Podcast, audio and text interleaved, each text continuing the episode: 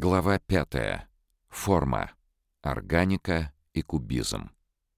Форма — еще один важный элемент структуры произведения, которая претерпела существенные изменения в истории искусства. От плоскостных разновидностей, свойственных искусству Древнего Египта, к объемным реалистическим иллюзиям, которые появились в эпоху Возрождения с открытием перспективы, а затем вновь к плоскостным вариациям, но уже не фигуративным, а абстрактным, например, в работах Пабло Пикассо.